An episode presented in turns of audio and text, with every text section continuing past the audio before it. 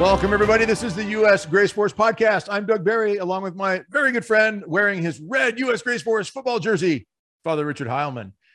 And we're sure you recognize the man in the middle, the man in the middle with the medal, the man in the middle with the medal. The meddling man. That's it. Yes, Father James Altman is with us tonight. And this is our second episode back on YouTube since our four-month suspension has ended. And I don't know what we're doing here, Father Heilman. We start off with Jason Jones last week, which was dangerous. And then right. we go to Father Altman, which right. is more dangerous. You just ask it's him, like, come at me, bro. Off again. Come at me, bro. Yeah, yeah. It's like we're we're taunting them to, to just yeah, remove yeah. us completely.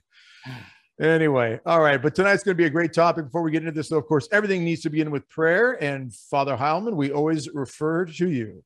Sure. In the name of the Father, the Son, the Holy Spirit. Amen. Amen. Saint Michael the Archangel, defend us in battle, be our defense against the wickedness and snares of the devil. May God rebuke him, we humbly pray. And do thou, O Prince of the heavenly hosts, by the power of God, cast into hell Satan and all the evil spirits who prowl about the world, seeking the ruin of souls. Amen. In the name of the Father, the Son, the Holy Spirit. Amen. Amen. Hey, Doug, before you get into it, this popped yep. in my head. I had another place. Uh, I'm going to be giving a talk at, uh, I won't name it because I have a few coming up. But I'm introduced again as a frequent guest on the Grace Force podcast. That's like the third time I've seen that. I'm a frequent guest on the Grace Force podcast. Yeah. So, which is interesting. I, yeah, I thought I'd throw that in. So you started the whole thing. Yeah, yeah, yeah. Uh, and which, by the well, way, we I did. Think- Well, I know, but you contacted me, you know, over uh, three years ago and said, hey, you want to do a podcast? So actually for the audience, August fourteenth is our three-year anniversary. Yep. The Feast of Saint Maximus and Colby. Yep. That's fantastic. And um, I think you said, Father Heilman, this is our one hundred fiftieth episode tonight. Episode tonight? Tonight is the one hundred fiftieth. Yeah. Nice. Yeah. So a great nice. time for everybody to donate to the podcast. There's a link down below. Yeah, there is. The Patreon link. That actually yeah. is a huge help. We have actually yeah. lost some of our supporters and donors, just so the yeah. audience knows. Yeah, I mean, it's been our tough four month off of YouTube. We lost. Uh, yeah, I think yeah. that was a big part of it. Yeah, yeah. but I don't, um, I don't think so, I'm not. Hey, when you say you lost it, did they erase all the previous stuff, or did they just let you not put new stuff on? Yeah, they just wouldn't let us upload anything. Yeah. Okay. All yeah, right. So all the old stuff is still out there on the U S Grace Force YouTube channel, but yeah, nothing for the last four months. So we've been on Rumble. Yeah. Um, but you know, it's just not nearly as popular as YouTube, and a lot of people just don't, they don't transition over there. So I think people are afraid to use other formats too, with all the nefarious stuff going on, you know?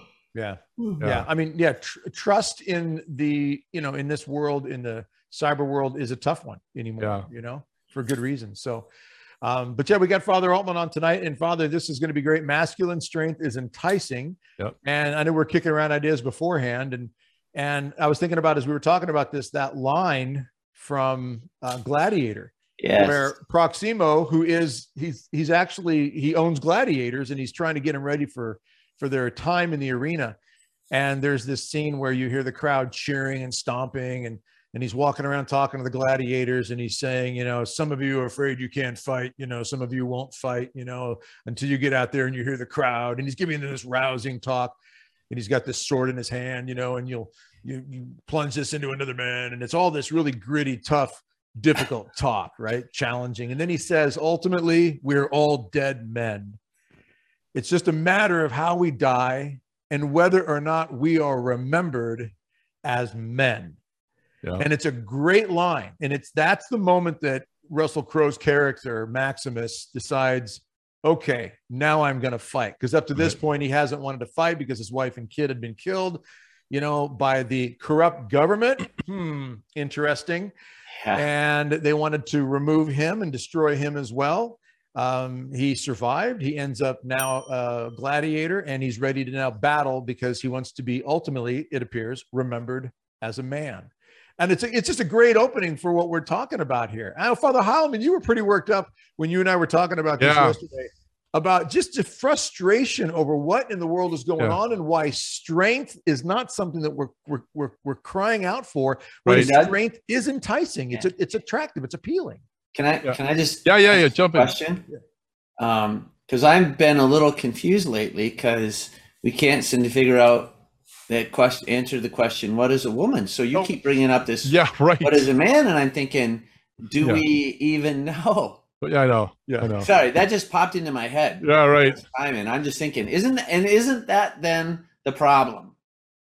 If we don't yep. know what a woman is, and we don't know what a man is, yep. how are we supposed to even talk about the masculinity that God created, the gender differences of the two genders God created? Right. Man's created fifty more, but God created two. Right. Uh, how are we supposed to discuss masculine, man, manliness, manhood? I know. Uh, in, in this crazy culture in which we're in. Yeah. Uh, so I just, yeah. sorry, well, I just came up, threw that in the, there.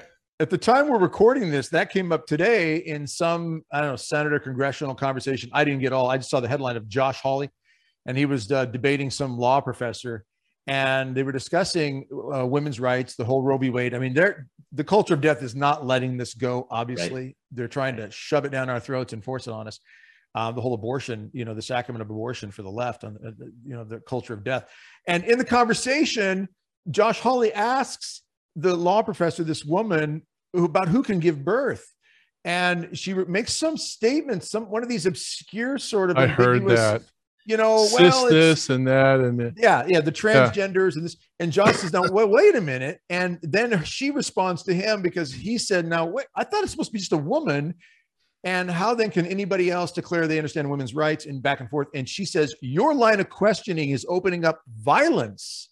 Okay. It's going to create violence against, uh, you know, transgender and this and that, because it's a transphobic sort of thing. And, and really, even in a situation like this, what you just said, Father Altman, is, is absolutely on spot on, because you can't even have the debate. And he even said, so that we can't even talk about this. Okay. You're saying we can't even discuss this now, right, because we can't understand or agree upon the definition right. of who can actually get pregnant. That was the main question. Who right. can get pregnant? Right. So yeah, the whole thing is, it's, I mean, we, we are really off the rails on this stuff. Can I just say that, that the hypocrisy, which is, it's, it's had to be used so many times that it loses almost its meaning, but I don't know how much greater hip, hip, hypocritical these vermin left, godless vermin can be, than to deny the science, because the science, it's, we solve this whole problem very easily. I've said it before, you've heard me say it. You go to the bathroom, you have X X on one door and X Y on the other. And that has solved the entire problem, because that is science. Science says you're either X X or you're X Y, and that is it. There are only two. Yeah. So uh, this whole what is a woman starts with, if you can't agree that X X is a woman and X Y is a man, if you can't agree to that, get out. You're a filthy liar. There's a commandment. You're bearing false witness against people. Almighty God said something about this. It's a commandment, and it counts. Admit that. Yeah. You know, Father, I I, I want to pick up right after what you just did there. So this morning's, re- well, the readings lately, I mean, uh, it's just that he looked around, they were like sheep without a shepherd. Um, I pointed out John ten ten, which uh, was the um, uh, somebody pointed out, and I thought it was very interesting that the Roe v. Wade decision came out at ten ten a.m. Central Time, and then we went to John ten ten, and that particular reading was, um, uh, "I came that they may have life and have it in abundance." Right, but the wolves they they, they come to kill and destroy, right? I came that they may have life and have abundance. But then it goes on to talk about, I am the good shepherd, and, and also gets into, but there are those that are hirelings. And uh, that, that particular homily that I gave on that, uh, I think it was the day after Roe v. Wade, a Church Militant picked it up and some other people commented on it. But, uh, but in there, I just talked about, you know, I, I believe that, and this goes to the title of our, our uh, podcast tonight, I believe that that masculine strength is actually enticing. I was I was uh, driving by an evangelical church, I think a couple of days ago, and I, I just started reflecting. I'm going, what would draw them to the Catholic faith? And is it that we're a little bit more formal than they are when we worship, or what? And of course, you know, we want to say with the Eucharist, but I mean, if we're showing up in, in torn jeans and a t-shirt and grabbing the host like a potato chip, and we got these these uh, these mealy mouth uh, sermons, you know, uh, and this uh, this cutesy songs, you know, like child childish songs or, you know, Broadway musicals or, you know, what, what what's what's to attract? Always, always, always, the Catholic faith has been strong, firm in their in in in presenting the truth to people in a culture, in a world that has constantly, I think it's ramped up maybe his, in, like never before. It's historic right now, where it's trying to destroy the truth, right? So maybe more than any other time, we need the truth. But throughout history, this tr- this the the Catholic Church has been strong and firm, and and well, and this is where I get to you, Father, is um, right now the era or the environment or whatever you want to call it that we're living in right now is that, you know, you can't, it's not what you say, it's how you say it. And and we don't want to offend, and, and we don't want to, you know, divide. And, and, and I always put it this way, we don't want to offend the wolves. You know, we don't want the wolves to be offended. And, and, and in reality, now I'm going to go to this morning's reading. Okay, we're taping this the day before. All right, ready for this? Jesus began and to reproach the towns where most of the mighty deeds have been done, since they had not repented. And and th- there's exclamation points. So I'm gonna I'm gonna read this like I believe Jesus spoke it. Woe to you, Chorazin! Woe to you, Bethsaida! For if the mighty deeds done in your midst had been done in Tyre and Sidon, they would long ago have per- repented in, in sackcloth and ashes. But I tell you, it will be more tolerable for Sodom, so- uh, Tyre and Sidon on the day of judgment than for you. And as you, Capernaum, will you be exalted to heaven? You will go down to the netherworld. For if the mighty deeds done in your midst had been done in Sodom, it would have remained until this day. But I tell you, it would be more tolerable for the land of Sodom on the day of judgment than for you. You tell me, you tell me that Jesus didn't say it with that tone, okay? And, and, and to, to, to, to what? To show that he is absolutely dedicated to the truth. And we need to be to, we got to be clear and we got to be strong in, in professing the truth. We may have been professing the truth. Maybe we got a little pamphlet. Maybe we got a little, you know, email or something. And maybe, maybe there was something nice said in the, in the sermon on Sunday. Or, you know what I'm saying here? You know, but people walk away from that and they go, well, you know, I, I get what they're saying, but, you know, they don't seem really making a big deal out of it. So I can pretty much believe what I want. I can pretty much do what I want. I can, you know, I don't have to, you know, and, and then it gets into the whole, whole thing where they go, you know what, I don't even have to go to church because, you know, I don't have to prove my love to God. Do you see what I'm saying here? Father, can you react to that? Because I, I, I actually, without naming your name, I pointed to you in my homily because everybody knew who I was talking about. But, you know, they're canceling priests for being as forceful as I just was reading that reading yeah. uh, from this morning. Yeah, yeah. That came from Father, Christ himself. Yeah, From yeah. Jesus Christ, yeah. the Son of God himself. And we could go back. You will be hated by all. Father against sons, you know, children will rise against their, their, their, and have them killed. You tell me, you know, that, uh, that, that, and then I, I'm, I'm going to end with this. Yeah. I feel fortunate. We're living in the participation trophy era. Okay. Yeah. Where we can't offend anybody and nobody can have their hurt, their feelings hurt. I feel fortunate. I had a masculine dad, and you know what? You know, he made memories for us. He was awesome. He was joyful. He was that. But you know what?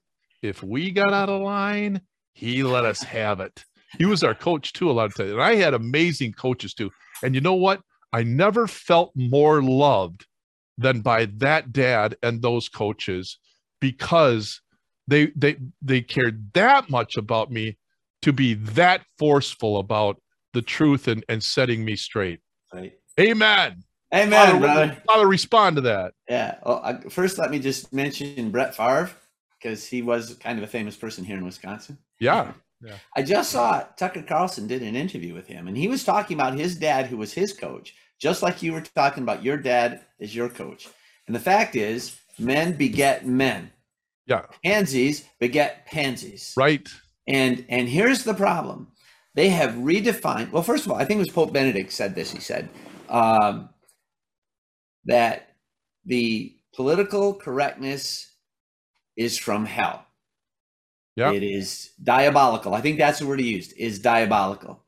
And, and it is, because when we have leaders in the church, and you all know who they are, and and when they go after, uh, I think I can say Cordeléon, who who told Nancy Pelosi, until you repent, you cannot come to Holy Communion. Right. And you have leaders in the church saying yeah. that he's not being pastoral. Yeah. And when you have leaders in the church, pretty much at most or all levels, saying that uh, you got to be pastoral for Joe Biden. Yeah. And I'm thinking, wait, ask Nancy Pelosi. For thirty-five years, she's been promoting the murder of babies. Right. And how about we be a little bit pastoral to the ten thousand babies who are chopped every Sunday, Saturday? Amen, Saturday. Brother. How about we be a little pastoral to the mothers whose lives are forever changed and who regret that decision? ninety-seven percent, three, I think it's ninety-three percent of them, because seven percent refuse to admit that they murdered their baby, because then it would strike to the very core of their being as God created them. ninety-three percent of the women are harmed physically and spiritually right. by this. How about if we be a little bit more pastoral to them? Yep. Yeah, no, no, pastoral is when your kid's playing in the street and you holler at them and say, get out of the street before you get hit by a car. Right. That's a pastoral thing to do. A pastoral thing is when you're getting yourself into trouble and, and your parent punishes you because you're misbehaving, to teach you, I'm going to punish you in a little way now so that you don't be an idiot later on and get sent off to prison. That's pastoral. Pastoral is tough yes. love. Pastoral is correcting people in error. It is not pastoral. Yes. Do not tell them the truth. And you know who said this best? Penn Jillette. You know that he's an atheist. And you probably heard me say this before. But Penn Jillette said, how much do you have to hate me to think that if I don't change my ways, I'm going to burn in hell for eternity? How much do you have to hate me to think that and not tell me? He says, I'm not going to believe you, but at least I'll respect you for loving me right. enough to try to help me avoid hell. Right? right? So this whole business about pastoral, they have taken the definition of pastoral that was there for four thousand years since Abraham, and they have changed it in the last fifty years to a lie. They have made right and wrong and wrong and right. They flipped it upside down, and they are being the least pastoral people on this face of this planet. These leaders in the church, they are false leaders, false shepherds, and they will burn in hell. And the most pastoral thing I can do is actually call them out on it and name their names and tell them exactly who they are and tell them exactly where they're going if they don't straighten up and repent, and then make their repentance public, because their lack of pastoral leadership has put eternal souls into the into hell. Yes. You know, I, I want to, uh, Doug, I know you want to jump in here, but I just yeah, want to say ahead. this. I just want to say this. I feel loved because of what you just said, F- Father. And I know, I know souls are out there that feel loved because of what you just said. And most especially how you just said it. It, again, I want everybody to remember, woe to you, Chorazin, woe to you, Bethsaida, you know, right? Yeah. And, and it's, it'll be better for Sodom than for you. You know, and that's, that's Jesus Christ. No one can love more perfectly than Jesus Christ. And yet he did this. He said, if your eye's a problem, gouge it out. If your hand's a problem, cut it off. It'd be better to, to survive hell, or I don't have it in front of me, but yeah, you know what I mean? Uh, to, to, to go to heaven with one eye than to hell with, with two, you know, but the point is, is that, is that that's what we're talking about right now. This is the piece that's missing right now, is that, and, and I, I always go, our great grandparents, our great great grandparents, they got this from spiritual leaders in spades. They, they got it all the time. And, and because there was a real love. They weren't hirelings. They weren't looking at the bottom line. They weren't looking at people like they're expendable. Okay. Uh, it, it, I, I, I look at this, listen, the, the, the, the, the shepherds of our church are looking on, watching the wolves chomping on the sheep, devouring them, and and saying, if we dare try to say anything, the wolves might get ex- up, upset. I am so sick and tired of it, and I am so grateful for you, Father Altman, and and great shepherds like you who are willing to to to be, and here's the title of our program again, that masculine strength that that expresses a true love, a true love, okay? Not a a uh, a trying to protect my brand and trying to get people to like me, right? I mean, I just, you know, or or uh, or we might offend someone and lose uh, you know, ten bucks a week in the collection bag. I, you know, I'm so sick of it. You know, Father Father Peckman's been talking lately about how we've turned our churches into stores. You know, they're they're they're they're, they're like marketplaces, marketplaces uh, it, where again you're looking at the bottom line, and and and people are are just, you know, they're c- consumers, and I don't know, but um, I, I I just had to pop in there and just say I I I I feel it like so many others feel it, Father Altman, when you and others like you. Uh, like Jesus Christ, woe to you, Chorazin. It would be better for Sodom than for you, right? Uh, the, when they are clear and strong and masculine in in in in in in barking at the wolves, but also in warning the sheep. Thank you, thank you, thank you. Well, we're just. We're just talking like Jesus, like you said. Exactly. And, and when you look at like Matthew twenty-three, the seven times he condemned the scribes and Pharisees. When, and woe to you, that's our polite language. It really means damned are you. And when you say yeah. it seven times, it means eternally, infinitely damned. Right. He said the shepherds of the church back then were right. the ones he was damning. Right. Yeah. So, yeah. Yeah. Yeah, for for yeah. letting the wolves devour the sheep. Exactly. Yeah, I, I, I just standing by and letting the wolves devour the sheep. What? I just have to say that I, I'm going to have to edit some of this out because the manner and tone of both of you is just a little over the top. I, I just I don't feel comfortable with this. People are going to be uncomfortable, and yeah. you know. I, Doug, I, you're I mean, a big snowflake. Well, I, you know, guys, I, you know, I'm just thinking about my youth group days when, you know, we sang Kumbaya, we had pizza parties and played volleyball, and that that seemed to keep us all in the. Yeah. Uh, well, no, it didn't actually. No, it didn't. Now that I think about it, it didn't really do a lot of good. No, no, I'm, it makes me think about, you know, what you do when you love someone who's an addict. And and I, right. I'm speaking from experience because my father was an alcoholic. Now, he died yeah. thirty years ago from a massive heart attack due to alcoholism. We waited too long before we did an intervention. Right. And an intervention is when the family gets together, you get the employer there, you get counselors, you get anybody you can together, and you confront the addict and you say, we love you enough to make you incredibly uncomfortable, but we also need to lay down the law. And there's an ultimatum here. Go into treatment right now, thirty day in treatment. We got your bags packed. Your boss knows about it. We're set to take you. Or the family's got to basically kind of ostracize you. I mean, it's a tough move. It is what's called tough love. Right.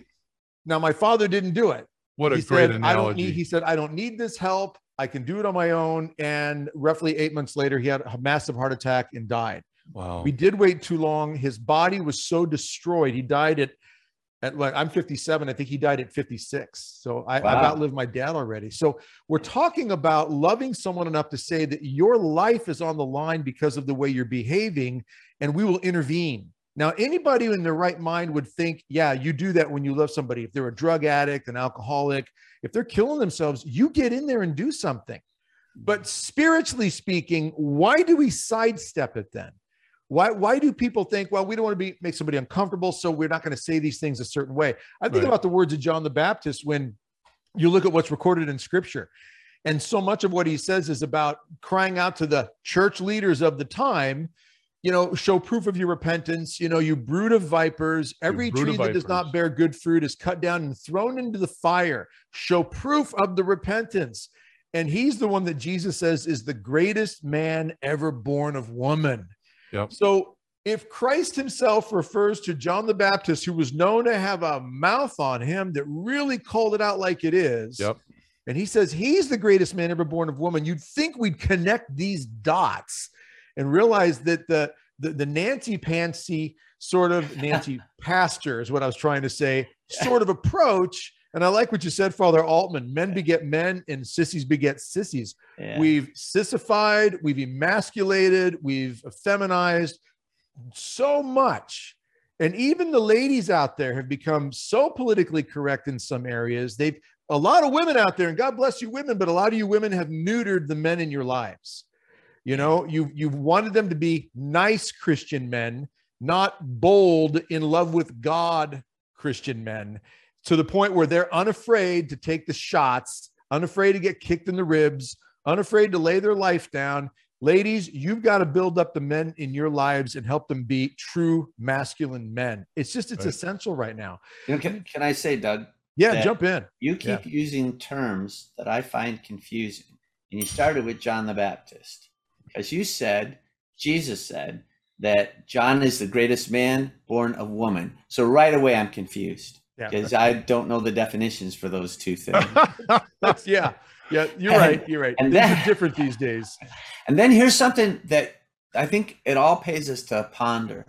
And that's that, okay, John did call out the scribes and Pharisees, the Sanhedrin. He called the Sanhedrin out. He called them a brood of vipers. And he said, show some fruit of your repentance. And know that nowhere in the gospel did they ever show a single fruit of a single repentance. Not once. There's not one scene in the gospel where they listened to what John did. And then watch. And this is how you know they didn't, because there is the greatest man born a woman, right?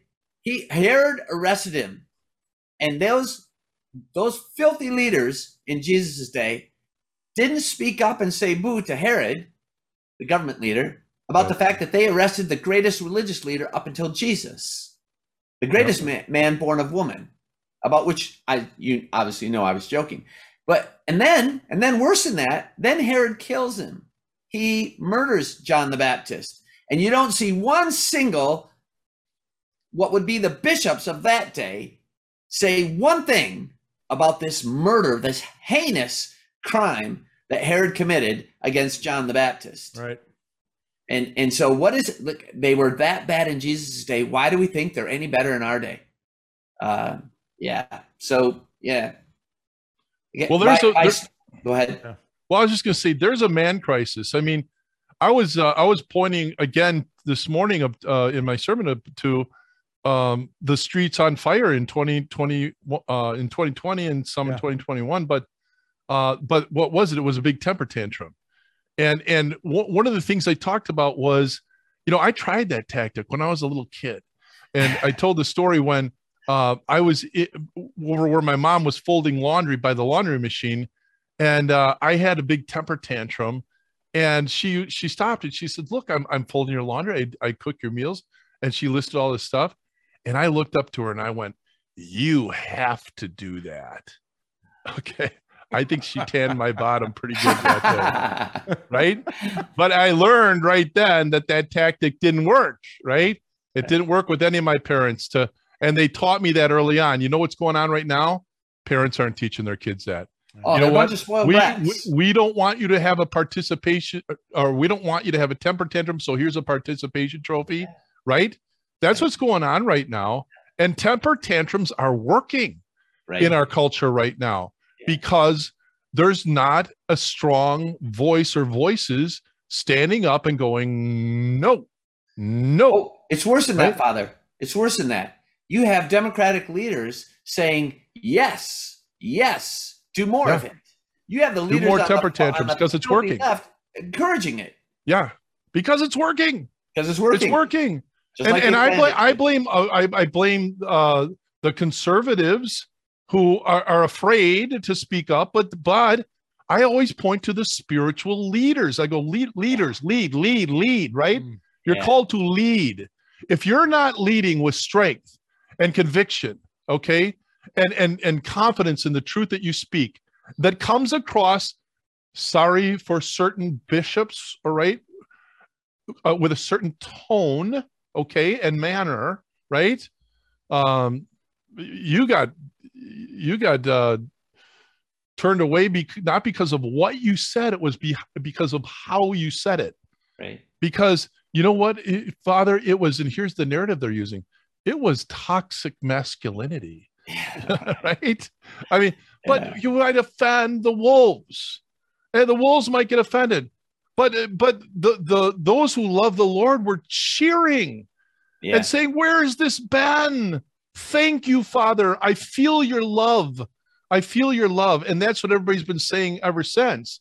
You know, you're you're you're shouting from the rooftops. I actually like the video where you actually got up on your rooftop that one time. But but yeah. but, anyways, but but you are your. Jesus said, "What you hear, I, I speak in the darkness. Shout from the housetops." Right. Yeah. Shout from the housetops. And, and, and, and Jesus modeled it. John the Baptist modeled it. Jesus modeled it. Right. They both end up, they both end up dead though. Just saying, just throwing that yeah, out right. there. Yeah. Well, you got to be willing to die or you, you got to be willing to put That's your priesthood on the line. A man is a real and, man. And, and you, you loved so much. You put your priesthood on the line. That's a lot of love. That's a lot of love. And I know it's all love. I, I, I, I've never met a more humble man than this man. I'm sorry, I'm making your head all big you're, on you're, our you're podcast here. Kind. But and but might, I've might never not, met I've never, never met a, a more sinner. humble man than you I can ever. Tell you that. Yeah, and uh, and a more loving man, and and that's uh, you. You know, like few do, that we got to be shouting right now. We got to be shouting because evil is so aggressive and so uh, arrogant. Yeah. And and just, why? Because nobody's speaking up. And and what are you doing, Father? You're going, no, no, look what they're doing. Sure. You, they can't do that. And and don't don't fall prey to their indoctrination. They're training people like dogs to be, you know, a, a selfish, uh, uh, ha- having their uh, temper tantrum p- participation trophy. We're being trained like dogs to do that. No, you can't do that. We got to be strong. You're going to carry your cross. The road is narrow, not wide. You know, all this stuff, you know, that that that is, is who we are. And that, again, gets back to the title. We believe this masculine strength is enticing. And so when I pass by that evangelical church, you know, you know what's going to get them coming running? When we start uh, believing and speaking with strength. And they're going to go, where has this been? Give me more. We want more of this because the devil is winning because we're a bunch of uh, hireling wimps that are afraid I, to offend anybody. Can I throw something in there yeah. on that point exactly? So I, when we were talking beforehand, I was mentioning that I was down in Virginia Beach at this huge conference that General Flynn had uh, arranged that was probably ninety-five, ninety-eight percent Protestants. And there I walked up looking like, like a Catholic priest, like a real Catholic priest. And um, one of the days I had to talk to three hundred Catholic or uh, three hundred Protestant pastors, and and they were cheering and, and afterward thanking me because they said, why why isn't why aren't the pastors of the Catholic Church, why haven't we heard this before from the Catholic Church? Yeah, yeah. But we know eighty-eight percent are sorority sisters, so that's yeah. why. And yeah. the other twelve percent won't correct the eighty-eight percent. Right. Then, then the next day, there was is one of those Protestant megachurches. Up, but see how attractive that was, how enticing that was. Oh, but, but those yeah. were pastors, so that that had a, the where the, the gumption to try to um, uh, be together, strengthen not so much strength in numbers, but to inspire each other, and that was the whole message: inspire each other to speak boldly on the right. truth that, of what's going on in the world today. And then the next day were for the people. And so there's close to, I think, three thousand people in this in this megachurch. Again, vast majority Protestants. And and they announced me coming out, and there was this huge cheer, people standing and, and clapping. And, and then after I spoke too, but uh, I pointed to the evil people on the one side of the screen. I, I told you this beforehand, and that included um, Klaus Schwab, and it included... Um, who's that guy? George Soros and Zuckerberg and Barack Hussein Obama.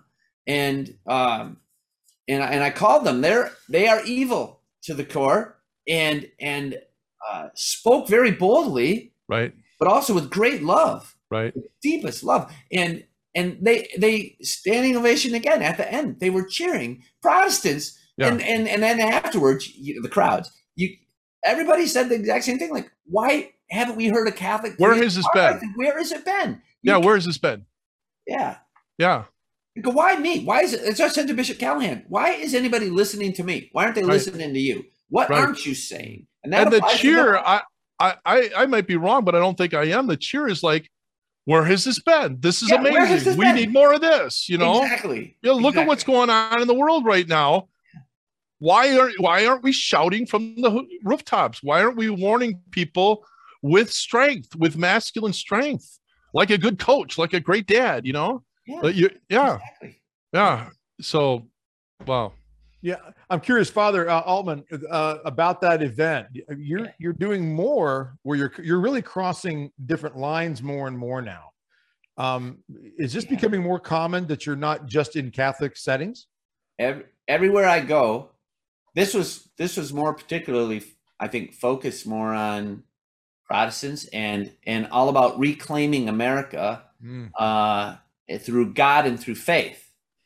Uh, so when I talked about how in nineteen sixty-three these godless vermin on the Supreme Court said it's no longer const- it's not constitutional to pray in public schools, even though it was, it was perfectly constitutional for the first one hundred seventy-four years, these people want to reclaim the right, their birthright, their constitutional right to pray in public schools like they're supposed to. After all, it is their money that's paying for those schools. So uh, people deeply motivated because because they see the, the country and the world falling apart all around them. So they're motivated now to step up and do something about it instead of being, you know, at, at some point, your eyes do have to open and, and say what's going on. But everywhere I go, which seems to be a lot of places these days, there are Protestants there who say the exact same thing. Why, why aren't we, thank you, why aren't more people, more priests, more bishops speaking like you? Right. And why aren't they speaking the truth boldly like you? That's, in essence, that's their job. The temper tantrum is winning. Yeah. The mob, right? And, yeah. and and they're doing the temper tantrum, burning the streets, looting the family businesses and all this stuff. Yeah. And we're told to, to, to not be political, to, right. to not be divisive. Uh, uh, you to can't not be political use, unless it Watch fits. Our manner and tone. Yeah, okay? Unless it's climate change. Unless yeah, it's, right. you know, yeah. Well, we're told we're told to to tone it down because we might offend people, right? That's that's where we are right now, right. and and, and so the reaction you're getting from people like this, and I, I was at that thing in Beloit with you, and, and I saw the reaction there too. I mean, their their hearts were just pounding with love because they felt the love, they felt real love for the first time instead of being treated like a customer at a store. And being expendable, and and you know, you got to look at the. I am so tired of it. The hirelings that the hirelings that we have right now instead of shepherds. Yeah, you know, it, it's it's unbelievable. But but it, and we can't burn down streets. We can't loot mom and pop shops. We can't use that tactic. But I'll tell you, the tactic we can to, to use is the tactic of John the Baptist and our Lord and Savior Jesus Christ. Woe to you, Chorazin! Woe to you, Bethsaida! It'd be better for Sidon. You know, it, it's, it, they were out there in the face like every great dad and every great coach has been for all of history, right? Every great general, right? A commander in the military that, that, that was able to, to be strong enough to get people's to say, okay, this is serious. I got to take this seriously because of your tone and manner, right? Right. And uh, it's so. You know what? Can I just say that uh, the fourteen-year-old boy in Mexico, San Jose Luis Sanchez del Rio, who was tortured to disavow his faith, who had his feet sliced and walked to the grave, still encouraged to disavow his faith and refused Viva Cristo Rey. So they started bayoneting him. He fell into the first. He he draws the cross in his own blood, falls into the grave, and then they shoot him to to finish him off. Uh, that where are those people today? Right. Uh, in our culture, in our episcopacy. Right. In right up to the top. Where are right. those people that would be willing for the faith? Right. Stand up and say no, Viva Cristo Rey. Right.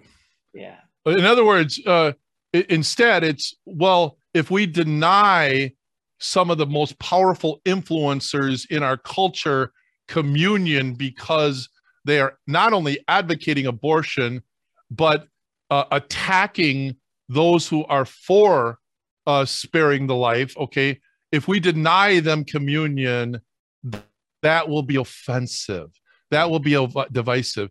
I mean, I, ugh, we need men and we need them now. It just makes you feel dirty. We mean, we, we need men and we need them now. Yeah. Doug? Yeah. No, this has been great watching you two go back and forth. For the last Sorry. Minutes. No, because you're, you're both Don't right. get me started. Couple, no, we got a couple of priests out here who are just, I mean, you're on fire and you're, I mean, I feel the same way in, as a husband and father, you know, yes. as, a, as a layman. And, and I know you're you, tough with your kids and I know you, the, your kids know you love them dearly. Oh yeah. yeah. And, and I, I, I mean, I was, I was, you know, we'd watch movies and we'd do fun things together, but I would yeah. tell them I can shift gears immediately. And exactly. And I have memory to. makers. Uh, dads are great memory makers. Yeah. You know, let's, let's celebrate life. But if you get out of line, yeah. watch out. But right? I also, I also told my kids this, I said, I want you never to forget this, that no one will fight harder for you. No one will go through walls for you. No one right. will jump in front of moving trains for you faster or or more regularly than I will. Yeah. Um, and you know, now my daughter's married and she married a great husband and, and the man, the man would do the same for her. And now that, that job has been shifted to him, obviously. But, but even now when my kids need something, I mean, middle of the night, whenever it is, I will move, I will move, move, move, move to get to them, to help them in some way. But the ma- best way I can help them is by helping them be strong in these different areas, that strength that is so attractive. And I think a big part of the strength that we're talking about, because I don't want the audience to misunderstand, we're not talking about just this, this uh, tough guy grit sort of thing, but we're talking about the interior strength that expresses itself in moments of a tough guy sort of grit, but it's the immovable interior strength. And that's what you two are keying on so much here. The truth, immovable and relentless about the truth. And that will express in different ways for different people in different areas of their life. But there is zero question that we're called to this kind of strength. I mean, anybody who looks at the saints and realizes that strength of character, that immovable strength, that relentless for God's strength, that is always the most appealing out there. Who in their right mind is impressed by somebody who has this kind of, you know, whatever, kind of go with the, with the, with the times, whatever way the wind blows, no one's impressed with that. Right. No one ultimately craves that in a relationship. You don't, whether it's friendship or family, marriage, whatever, you don't want that kind of easily wavering friendship. I right. love the discourse on the bread of life. One thing that, you know, we hear this, this whole passage, the discourse, when Jesus says, amen, amen, I say unto you, unless you eat my flesh and drink my blood, you have no life in you. And then at verse sixty-six of John chapter six, six six six, they, they will not remain with them any longer. And he turns to the others and he says, you know, he could have said, hey, you know what? Maybe I wasn't nice enough. My, my tone right. and manner just wasn't, yeah. wasn't presentable. I, what do I do? Let's take a, let's take a poll and a survey and find out what really would work. He doesn't. He turns and he says, are you going to leave me as well? And, you know, there's this, this response from Peter, of course, where else would we go? But I, I look at that sometimes as Jesus saying to them, do you have the strength and the yep. grit to stand in the gap, in the thick of the battle, yep. when things get so overwhelming, when you're canceled, when they ignore you, when they put you to death, will you still stand? Do you have the strength for yep. that? And any of us who were looking at that passage, we're thinking, oh yeah, look at them. They stood strong. Where else are we going to go? We're impressed by that. Okay, what does that say? Exactly what the title of this program is.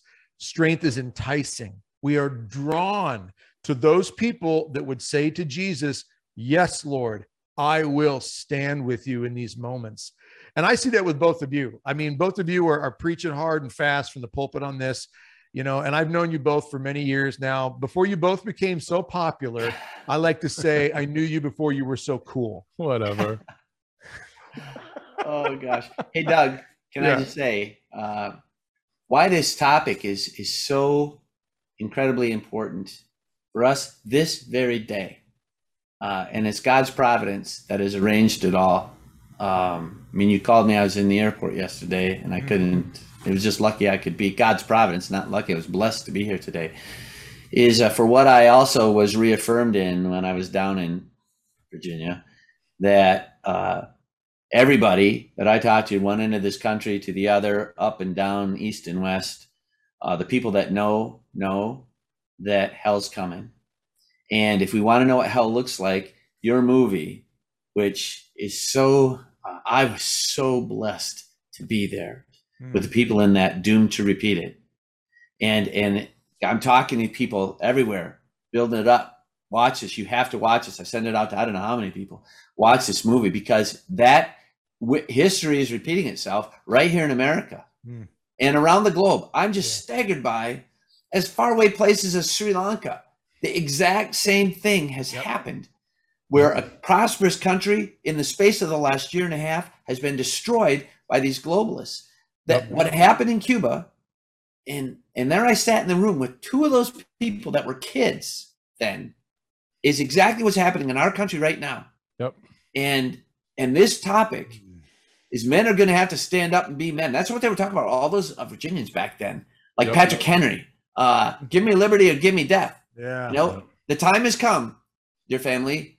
It is now, and now. and be ready, and fasten your seatbelts, but prepare, because do, we are doomed to repeat it. It's it's the, the the big statement came out of this past weekend was that it's too late. It's here. It's coming. You can't stop it. Just get ready, uh, and that's something that you've been talking about, being battle ready for all these these years now. You saw it coming too. Mm-hmm. That we better have shepherds that'll lead us in this, and they're uh, sadly few and far between. But uh, I couldn't, you couldn't have a more providential time to have this show with everything that we've discussed than right now, because it's coming and it's almost, it's almost upon us in its fullness right now. I always say too, that um, evil is evil, and you know, it's going to do what it's going to do, but why is it uh, finding it so easy to gain entry? Yeah. Because the shepherds sit and watch the wolves devour the sheep. Yes. And then what they'll do is they will cancel any other shepherd who dares bark at the wolves and, and raise their voice and use manner and tone to get the seriousness of the matter across, because th- w- these are historic times right now. Yeah. Hell's coming. Yeah. Because the shepherds stood by and watched and did nothing. A, a, a pamphlet at best, uh, you know, little check the box token efforts at best. Uh, we need more Father Altmans in the world. Uh, I, I just pray that this sh- church shifts in the direction it needs to go. And that is a show of strength. Uh, our diocese, along with many other dioceses, is looking at having to redo our parishes because of lack of priests. And I, and I'll tell you this, this just popped into my head. In two thousand four, we got a new bishop, Bishop Morlino. When he came into our diocese, we had four guys studying in all, all of eight years of seminary training. Four guys studying, okay? In less than ten years, we had thirty-three men studying. And do you know why? He was in the newspaper almost every other day, because he was such a threat by his truth. And it was raw truth, okay, that he spoke. And it was enticing. And the churches started to fill up. And and and people were longing. And then right around that time, Pope Benedict came in, because John Paul the Second had become strong in his last part of his pontificate, because he had the Mother Angelica, E W T N, behind him. I, I could go through a whole thing of what I've observed, but but uh, we went from four guys to thirty-three almost overnight, only because, okay, we need to take this seriously. I get that, because of your unabashed truth, Bishop Morlino. And and yes, he was he was the, the Trump of the Madison area uh, for the local uh, secular media. Oh, they had to destroy him. They had to destroy him because he was too truthful, right? And there's a lot of people to this day that hate Bishop Morlino because they were trained like dogs to hate him, mm-hmm. like our past president was trained, uh, with, like the, the media trained people to hate our past president. Yeah. I, I'm just saying, we need we need strength like we've never needed it before, so that the the arrogant evil that is just waltzing in does no, no no longer feels like it has an opening any longer. Yeah, I, I want to jump in real quick on something too. I, I mean, you're so right about that, Father. And and fa- what Father Altman, you said earlier, I, I I think something for the audience maybe that you said that I, I wanted to see if you can clarify. And by the way, before I ask this, yeah, um, thank you so much for your, your your encouraging words on the film Doomed to Repeat It. Um, like I, honestly, that is the most profound movie outside of For Greater Glory that I have seen in the last decade. Wow, it's really you. good. It, it means a lot. It is. And and necessary for right now. Well, and when, you know, and when we started it thirteen months ago, almost fourteen months ago, announced that we were going to do it, it, it shifted and changed over the year because things in the world shifted and changed over the year. Yeah. And we were so blessed to find these two, as you as you mentioned, yeah. these two Cuban refugees. They're in their eighties now. They were children when this happened, and unbelievable to hear them tell the story of what they went through. Yeah. Um, and they were there the night at the premiere a couple weeks they ago. Not, I did not us. know that. And then all of a sudden you had this panel up there and I thought, oh, that's them. Yeah. Wow. Yeah. And and and there and what they say about what's happening in our country and other parts of our world, I mean, they lived through it. And right. and people need to understand that when those kids were sent, the Peter Pan, uh, Operation Peter Pan, where the Catholic Church worked with the U S government to get over fourteen thousand children out of out of Cuba for a couple of years, and then other people, other refugees, they came to the U S because the U S still had that something that said, we will fight for what's good, holy, true, and free. The problem now is that we've reached a point, and this kind of leads to my question to you, Father Altman, about something you had just said a moment ago. Yeah. But we're at a point now where if if the U S goes down, where would we go? I mean, yeah. where do you flee to if you think about it that way? Yeah. A country that would have a government that had the potential, imperfect at times, no question, yeah. but still is built in a way that gives the potential for it to become amazing and reach so many people and affect so many people in the world, not to mention the resources that we have in this country. There's so many pieces of the puzzle that God gave the United States that we have to stand up for, protect, and defend. Now, that being said, Father Altman, you made a comment about this conference you were just recently at in Virginia, and they, you heard in general, they were saying, if I'm not mistaken, that it's not as if this is coming. It's already here. It's already happening. People need to just gear up and get ready for the battle that's on us right now. And we're not talking about a physical battle. We're just talking about the fact that this we're in the throes of, of this moment right now. Is that what you meant? Is that what they said? That's exactly what I meant. That's exactly what they said. And of course, you can see it. Just if you travel in an airplane, you're still going to see twenty-five, thirty percent of people, morons, masked up. And uh, and yeah. I, right in little kids too. It's not the kids' fault. These idiot parents are are still doing it too. These lemmings that will follow the Pied Piper route down the path to utter and complete destruction. The lemmings are there. Here's here's and this is why America is the last great hope uh, for uh, against the globalist tyranny that will decimate billions. The reason is because we still can defend ourselves from the tyranny of government. When you look at, now watch, when you look at what happened in Canada and the truckers, a peaceful, peaceful, peaceful protest. It doesn't get any more peaceful than that, than those Canadian truckers, right? Trudeau, that tyrant dictator, used guns against them. Now listen, here's, now think of it this way. I, I played hockey for fifteen years. I have seen more violence at a single hockey game than I saw in the entirety of those peaceful truckers. And yet Trudeau used bullets against them. And the fact that the Canadians let Trudeau still be sitting at the top of their government, that's your damnation, Canada, yep. that you allow that to keep happening. Yep. They did not back the truckers. Trudeau would have fallen, and that would have been the end of the tyranny.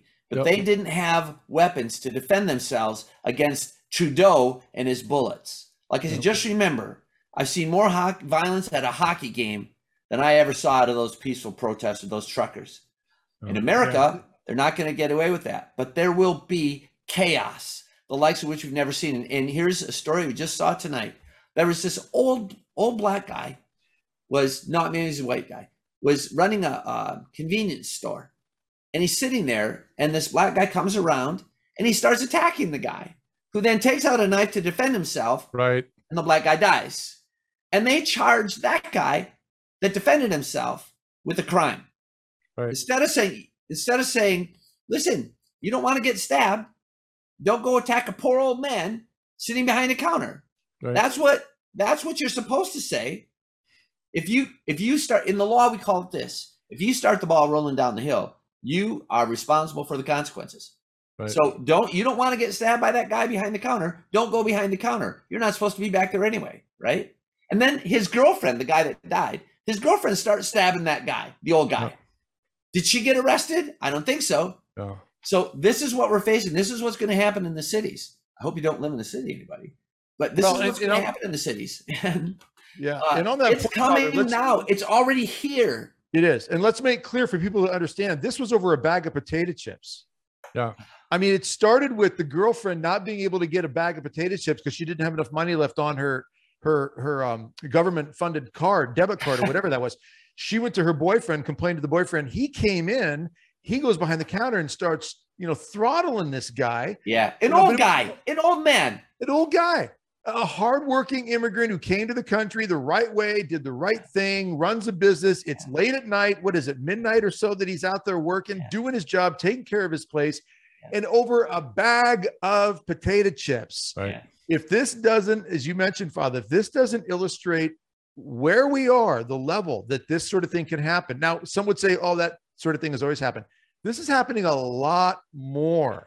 Right. Just recently, a story of a, uh, like five or six teen kids as young as ten, a couple of brothers yes. were ten and fourteen, beat an old man to death with a traffic cone.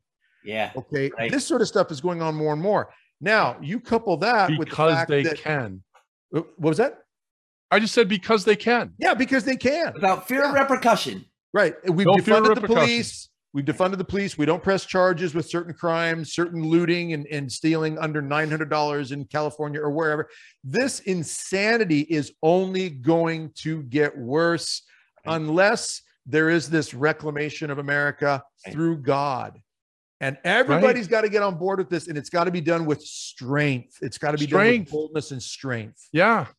You know, our, our last week's guest was Jason Jones. He produced one of my favorite films of all time.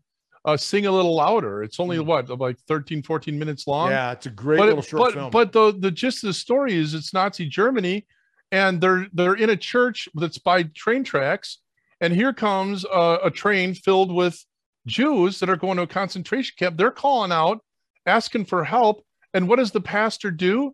He tr- tries to sing louder. He tries to get the organist to play louder. He tries to get the choir, choir to play louder so that it drowns out the the call of these people who are about to be incinerated yeah. in a concentration camp. Okay. If that doesn't sum up what's going on right now more effectively, I don't know what. P- people look it up. It, Sing a Little Louder on YouTube. Yeah. It's just amazing. And like I said, it's only like thirteen, fourteen minutes long, but oh my gosh, does it, is it powerful to help us understand, because that's what's happening. We have people calling out.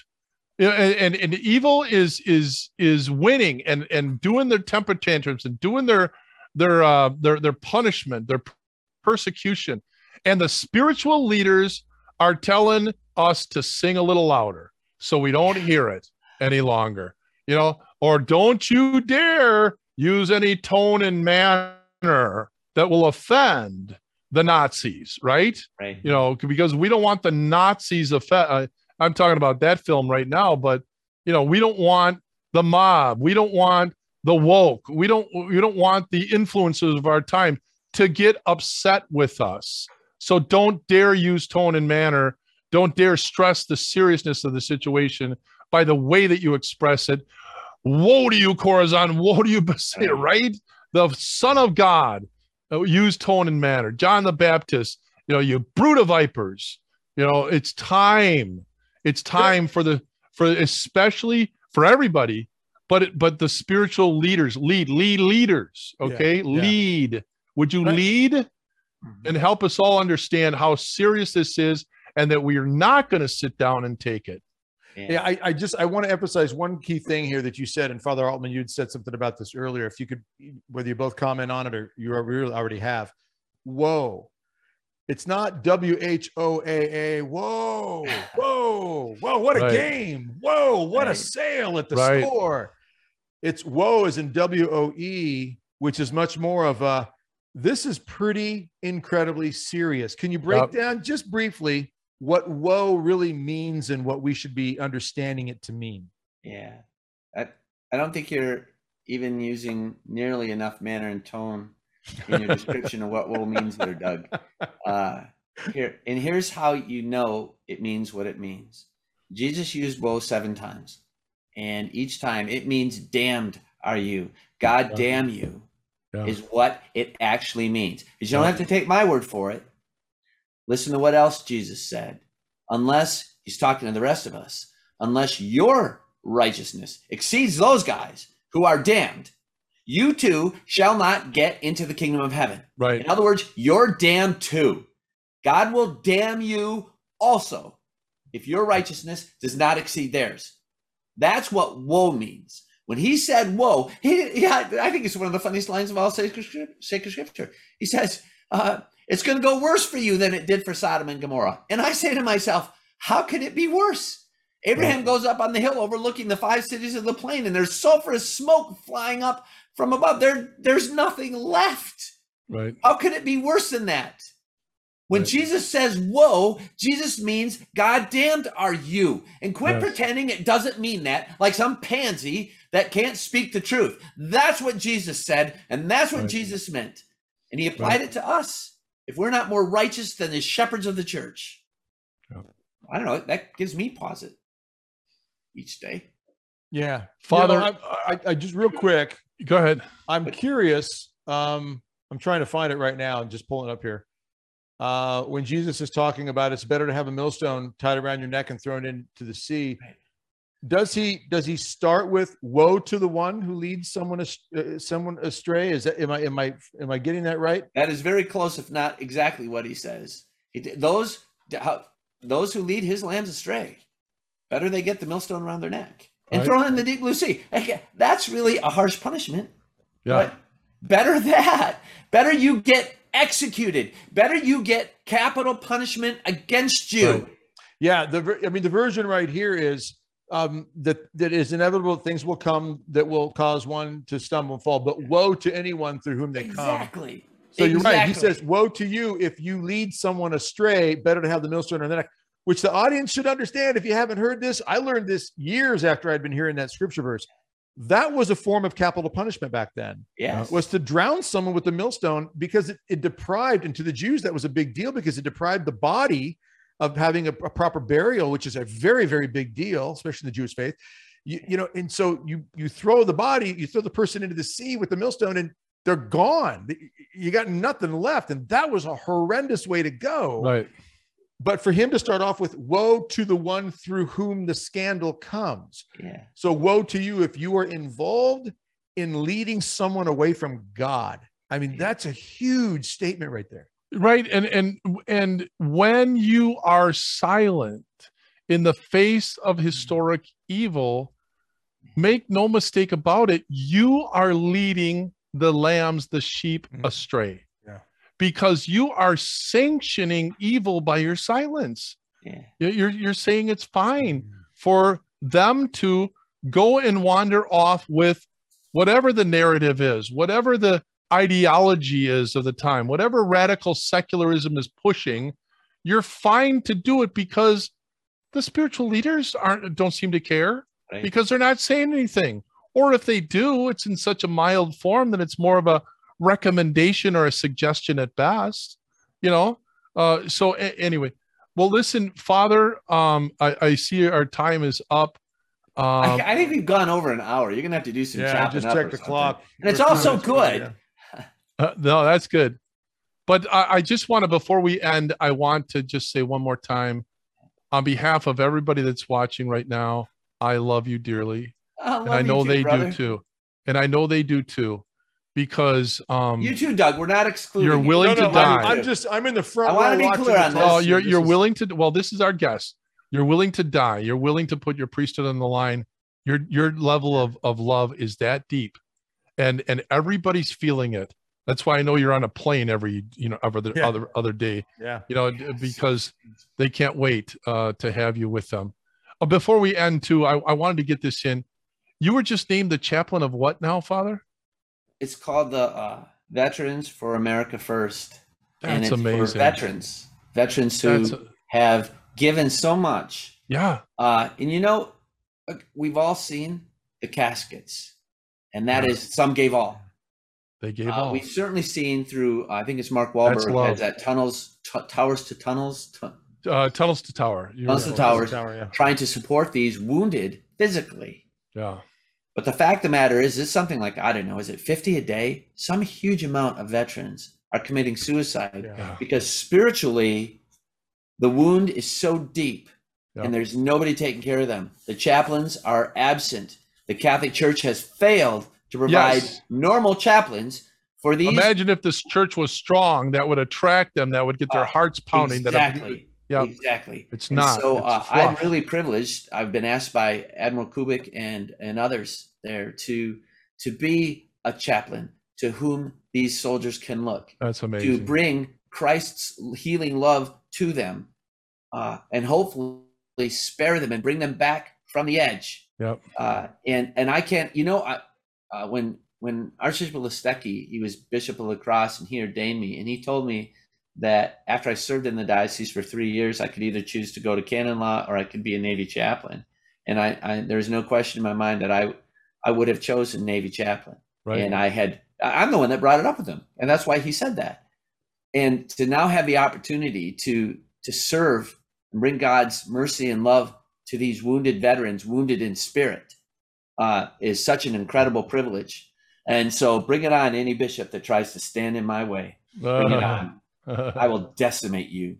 Uh, because I feel I'm there the love, to serve Father. These men I feel the love. Who have, who have given their all and yep. need God's love from a chaplain more than ever. And you're not doing it. I know. Thank yeah. you for bringing that up. I'd, I'd forgotten yeah. it. Yeah. All right. Well, listen, Father, could you close us with a little prayer? Uh, I, I can. Yeah. Let us pray in the name of the Father, and of the Son, and of the Holy Spirit. Amen. Amen. Heavenly Father, you have blessed us to be together at this moment in time. You have chosen us for this place in time to be witnesses of our faith, to bring your grace to all those who are seeking, that they might find your love, and in your love be healed, be led to eternal salvation. Let us continue to be a light. Give us the strength and courage to be witnesses of our faith unto martyrdom. Let us be leaven to heaven. And we ask this grace in the name of the Father, and of the Son, and of the Holy Spirit. Amen. Amen. Amen. Father Altman, thank you so much, my friend. Thank Good you. to have you on again. Yeah. Wow. This was great. I, I, this is so important uh, to talk about this. And again, thank you for loving everyone the way you do. God bless you. God bless you all.